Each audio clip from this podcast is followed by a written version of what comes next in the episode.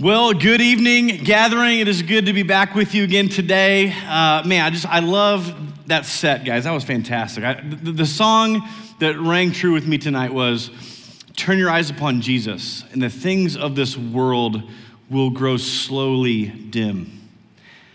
Man, I need that. Because I don't know about you, but when I look around this world, especially today, this week, this month, as I look around the world, what I see is worry. What I see is infighting when we need unity. What I see is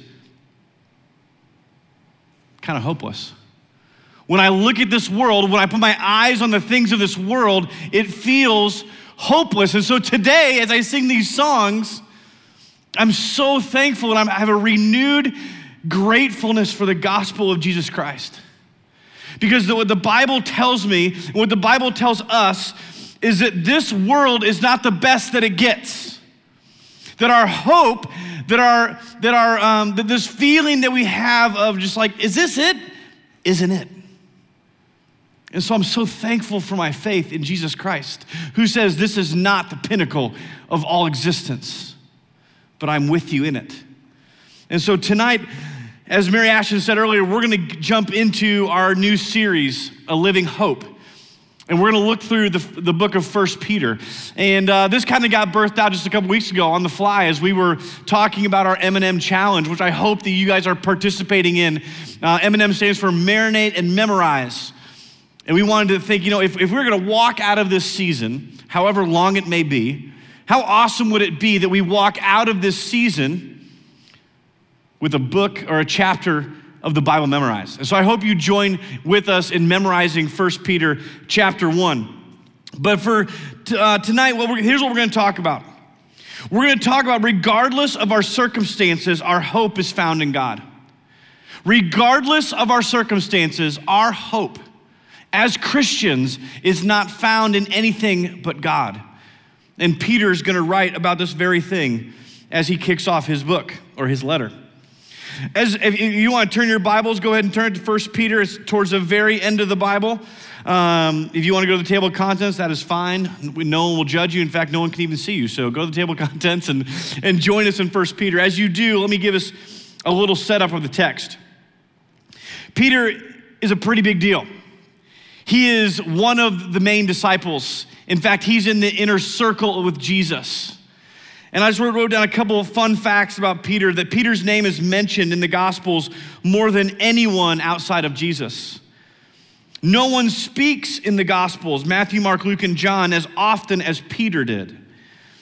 Jesus spoke more to Peter than any other individual. Jesus rebuked Peter than any other disciple, probably because he spoke more to Peter. And Peter, in as much as we love him, was the only disciple who dared rebuke Jesus, which did not go well for him. But man, I love Peter. I love Peter. In our Sunday school class here at Crossings, we've been like marinating in all things Peter over the last year. And so it's fun to be back in First Peter. But the reasons I love Peter, I think, is Number one, because he's a man of passion and excitement. Like he's the one that jumps out of the boat and runs to the shore to see Jesus. He's the one that tells Jesus, Tell me to come out to you. I want to walk on the water. He's passionate, he's talkative. And because he's talkative, there's several moments throughout the Gospels where he just says some really stupid and pretty hilarious things. I love Peter.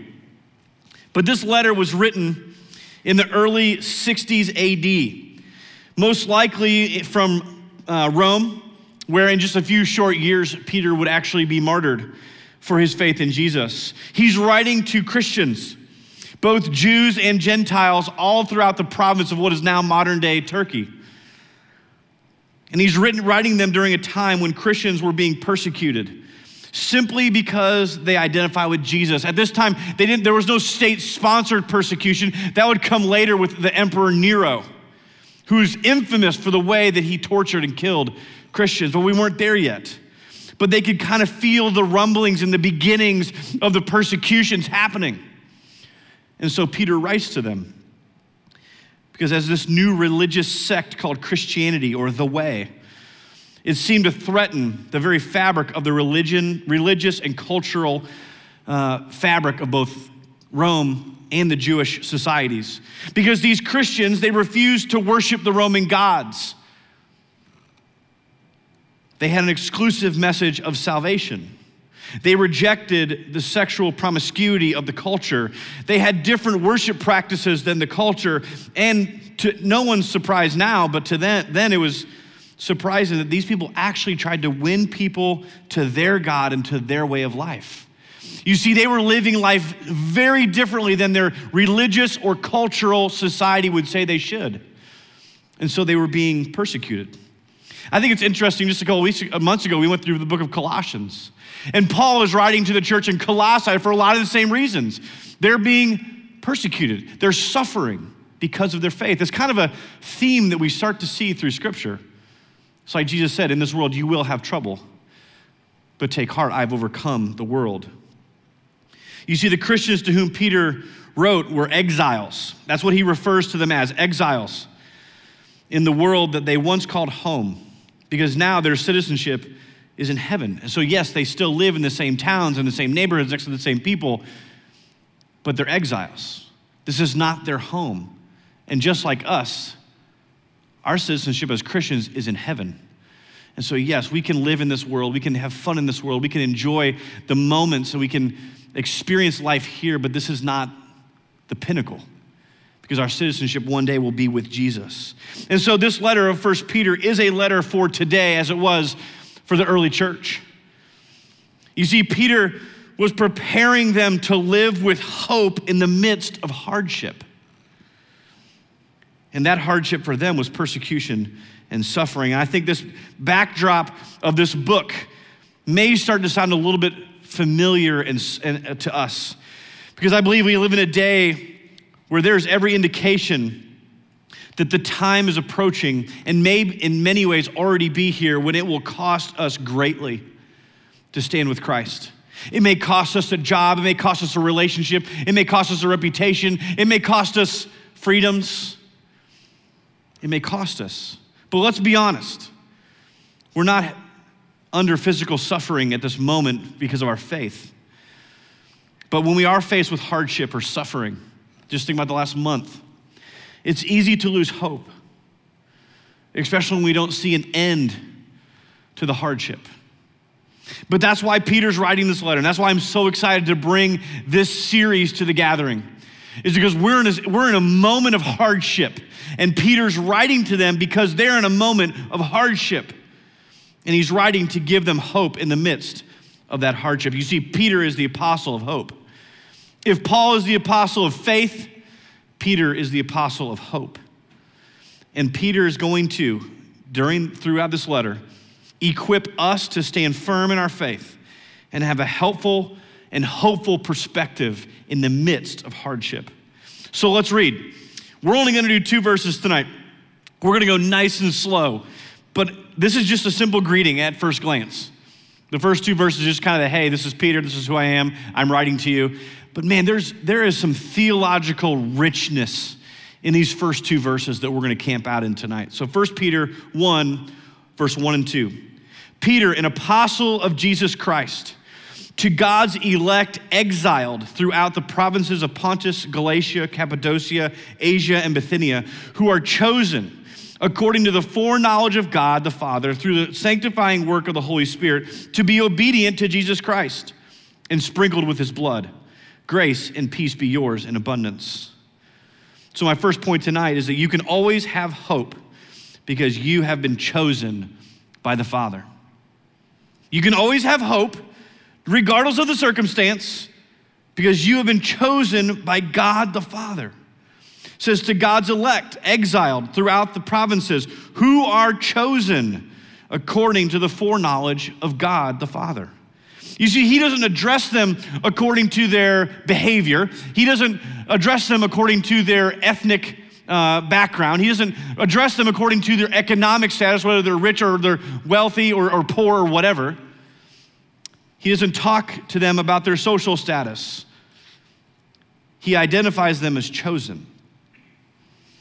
It's not on their own merit. Look at Ephesians 1 4 through 5. Paul writes the same thing. He says, For he, God, chose us in him, Christ, before the creation of the world to be holy and blameless in his sight. In love, God predestined us for adoption to sonship through Jesus Christ. And I love this part in accordance with his pleasure and will. You see, we're chosen by the Father, not on our own merit, but because it was his pleasure and will to do so.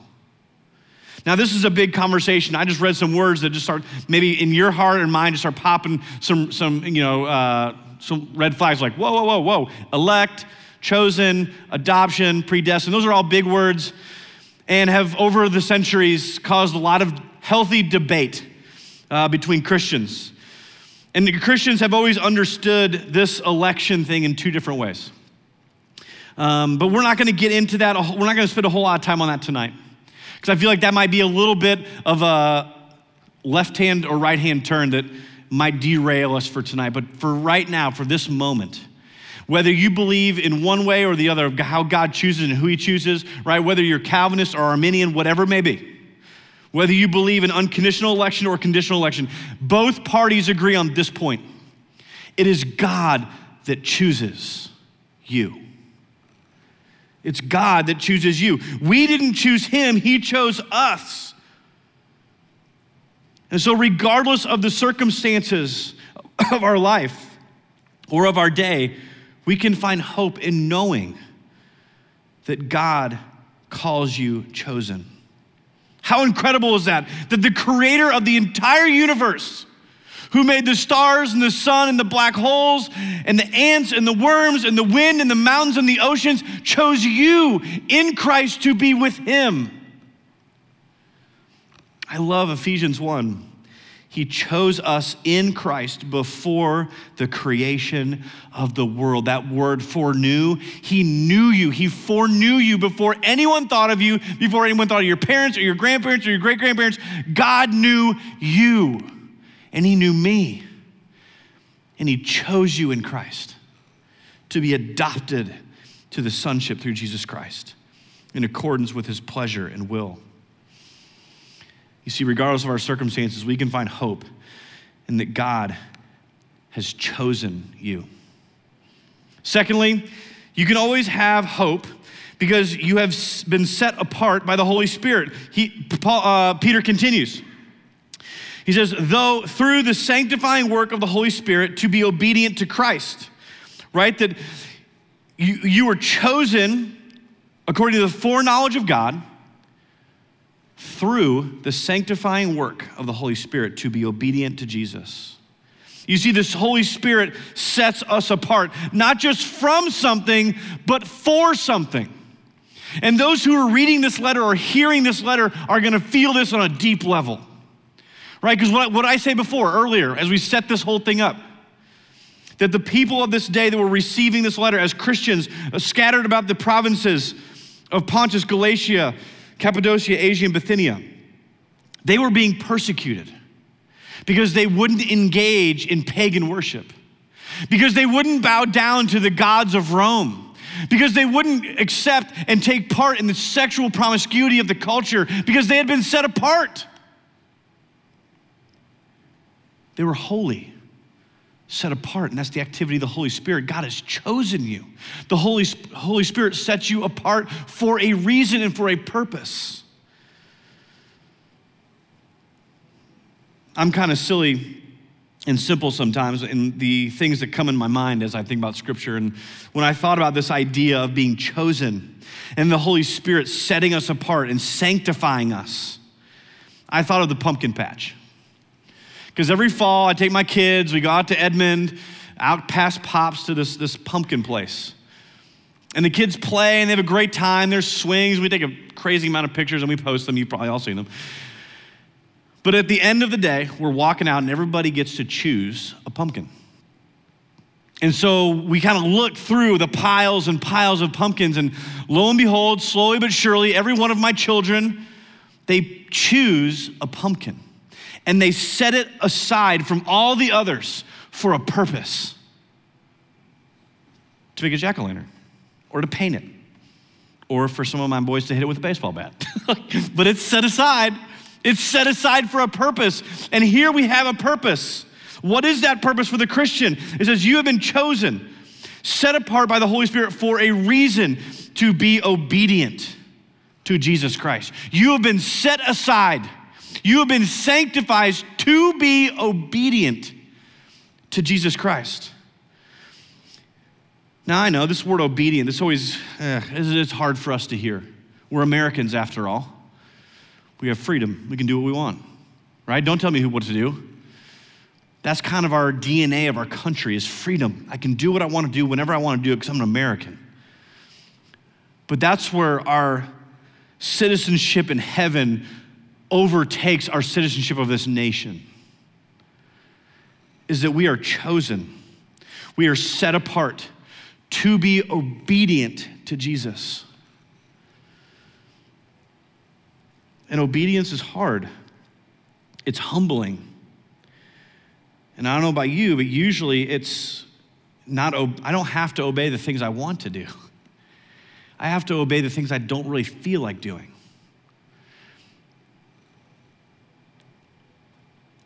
So, the first initial, oh, there, there's a twofold obedience here. I think the first obedience, the initial act of obedience is obedience to the gospel. That is repenting and believing and trusting in Jesus. That's the first step of obedience. To recognize that Jesus Christ has been sent from God to pay the price for our sin. And Jesus says, Follow me. And so, our first step of obedience is to the gospel itself to repent and trust Jesus. And again, this is always hard because even in, in, in, giving my life to Christ on a daily basis, I have to admit that I can't. I can't do it.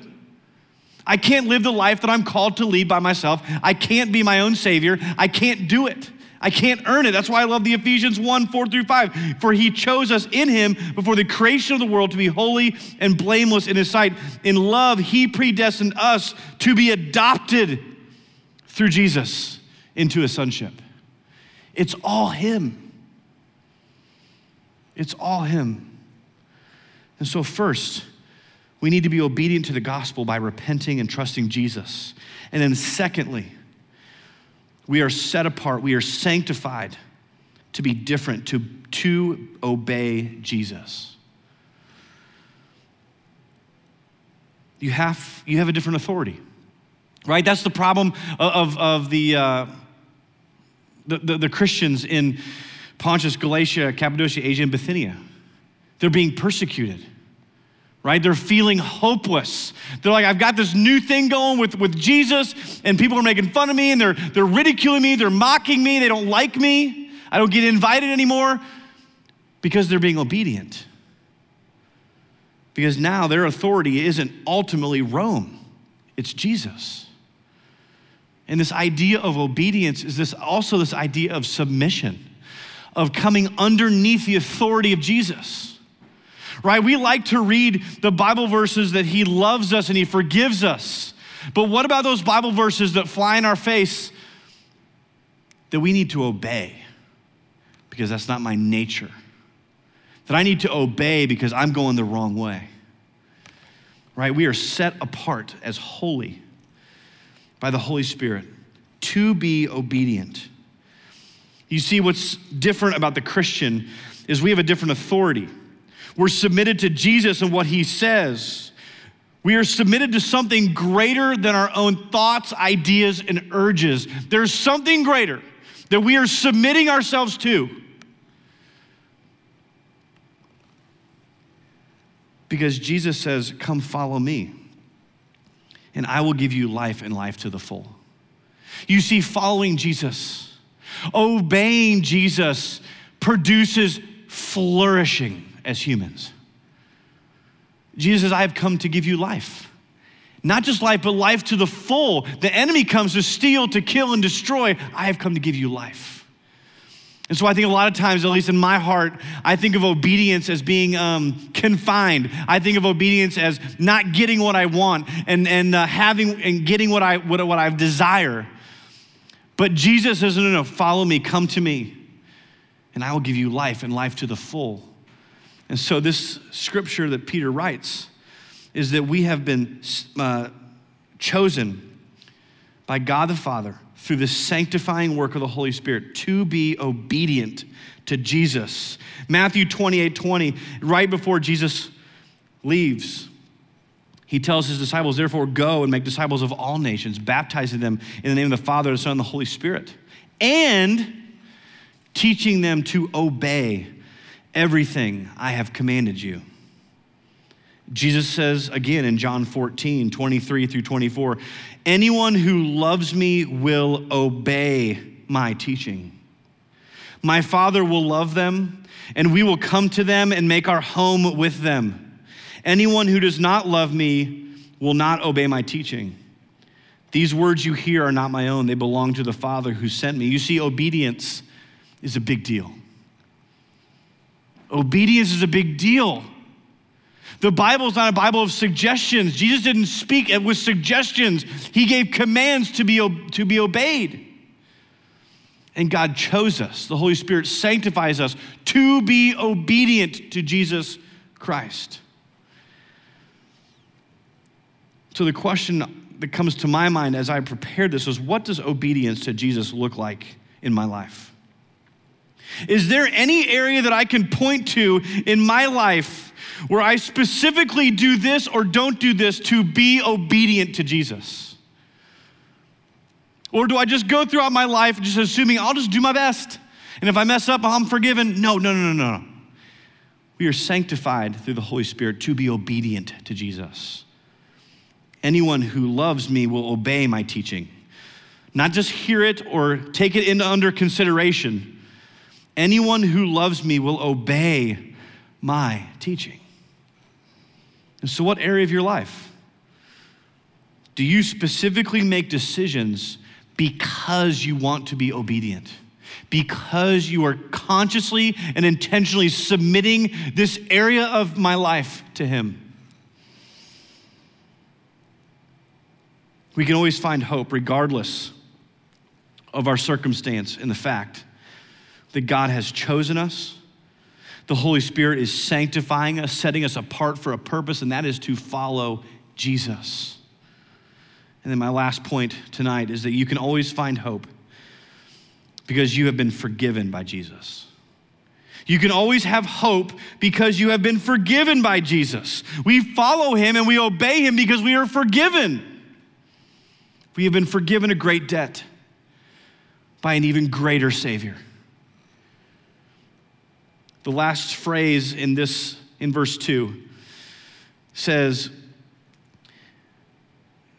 You've been sanctified by the Spirit to be obedient to Jesus Christ and sprinkled with his blood. Grace and peace be yours in abundance. Kind of a weird way to end your introduction. And sprinkled with his blood. What? For us, that sounds a little bit weird. If you've never read the Bible and you have no idea about the Old Testament, this sounds super weird. Like, sprinkle with blood. Like, wait, what? It's gross and inappropriate. Not to the audience that would have been reading and hearing this letter. Because they would have heard and sprinkled with his, Jesus' blood, as an immediate callback to Exodus 19 through 24. Where at Mount Sinai, God told Moses to set apart to sanctify Israel as God's chosen people by sprinkling the blood of the sacrificial animals on the people.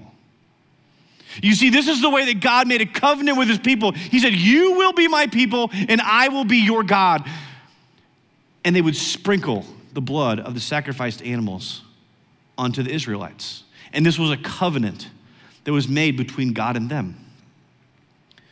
And so, in this moment, as Peter says, to be obedient to Jesus Christ and sprinkled with his blood is a callback to the covenant God made with the Israelites. This symbolized the covenant between God and the Israelites, and now we are sprinkled with the blood of the Lamb of God, Jesus, chosen by God to be his people under a new covenant. You see, Peter right here is reminding them, you are under a new covenant. One where there is forgiveness and renewal and redemption. It doesn't matter where you've been, it doesn't matter what you've done, it doesn't matter what you've thought or what you've said. This is a new covenant in Christ that one died for all, that all might be made new and brought in to the presence of God.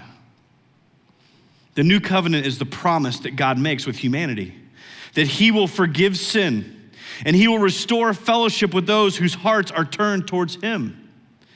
Under the new covenant, we are given the opportunity to receive salvation as a free gift. Our responsibility is to exercise faith in Christ. God's done everything else. Our responsibility is to exercise faith in Christ. Ephesians 2 8 and 9. For by grace you have been saved through faith, the new covenant, sprinkled with his blood. And this is not your own doing, it is the gift of God, not as a result of works, so that no one may boast. That's the new covenant. You see, everyone listening to this letter would have heard, oh, sprinkled with blood. oh, wait, Jesus has changed the whole game. It's no longer what I got to do and strive and work and try really hard. It's Jesus. It's by grace you have been saved through faith in Christ. And so, regardless of our circumstance, we can find hope in that our salvation was planned by God the Father before creation ever existed. It was accomplished by the Jesus, his son, and applied by the Holy Spirit. You see, the entire Trinity is responsible for the salvation of our souls. It's not just Jesus. God chose you, and he was the architect of the whole thing. And he sent his son Jesus to accomplish the work that we could not do. And He has given us the Holy Spirit to sanctify us and set us apart from the world for a new purpose to follow Jesus and to be a signpost to this world that there is a new way, a better way. And His name is Jesus. How awesome is that? That the Trinity, the Father, the Spirit, and the Son are all involved in our salvation. It was a team effort. So, what do we do with this? This is how we end every week. What do we do with this? Number one, I just want to encourage you. This is just take a minute. And when we're done, after you turn your phone or your computer off, take a minute. And number one, rejoice and rest in the knowledge that God has chosen you and made a new covenant with you through Jesus. Now joyfully follow him just rejoice and rest in the knowledge that the God of the universe has chosen you and has given us a new covenant in Jesus Christ. Now we can joyfully follow him and obey him. Number two is a question Have you made the initial step of obedience? I don't know who's on the other side of this camera. Maybe you're joining us for the first time, or maybe you've been coming for a long time and you've been doing the church thing. You have a said faith, but really no saving faith. Your faith makes no difference in your life. Have you made the initial step of obedience by repenting and trusting Jesus for your salvation? Repenting is just a fancy word for turning, turning from this life to the, your new life in Christ and putting your trust in Him. Romans 10 9 through 13. If you declare with your mouth Jesus is Lord and believe in your heart that God raised him from the dead, you will be saved. For it is with your heart that you believe and are justified, and it is with your mouth that you profess your faith and are saved. Have you made the initial step of obedience, surrendering your life to Jesus Christ, who hung on a cross? That we celebrated just a couple days ago, that hung on a cross, died, and was risen again for you because He loves you. And He wants to see you flourish. He wants you to have life and life to the full. And then, lastly, what area of your life do you need to confess and bring into obedience to Jesus? Because God the Father has chosen us through the sanctifying work of the Holy Spirit to be obedient to Jesus Christ and sprinkled with his blood? Is there an area of your life that you need to confess and repent, turn from, and walk in obedience? Say, Jesus, what do you tell me? What does your word inform me to do, to think, to say, to act? Help me, Holy Spirit. That's one of his jobs, is to help us. And so tonight, gathering, is it a moment for us to stop and confess that there's an area of our life that we're rebelling in, that I'm living in purposeful rebellion? Bow our heads, confess that, and repent from it, and walk forward from this moment forward in obedience. Bring your people into help. Pray for you, call you, hold you accountable to that. So, how then might our lives, our behaviors, and our attitudes change even more, knowing that the God of all creation chose you, sanctified you, and forgave you that you might be with him? My hope tonight is that you know and feel the reality of God's love and grace for you, that He loves you and He has given you undeserved favor that we cannot possibly fathom. And maybe knowing His love and grace, that might cause you to believe, maybe for the first time, and confess that Jesus is Lord. If you have never done that, we've got people online right now. Our prayer team is ready to go. They would love to pray with you. Shoot us an email. We would love to follow up with you. But maybe you're a Christian. Then what I hope is that this would encourage and embolden you with immense hope in the midst of your circumstance that God is sovereign, He is good, and He has set you apart for a particular purpose that will result in your flourishing. And it will display His glory, and it will be for your good. Let's pray.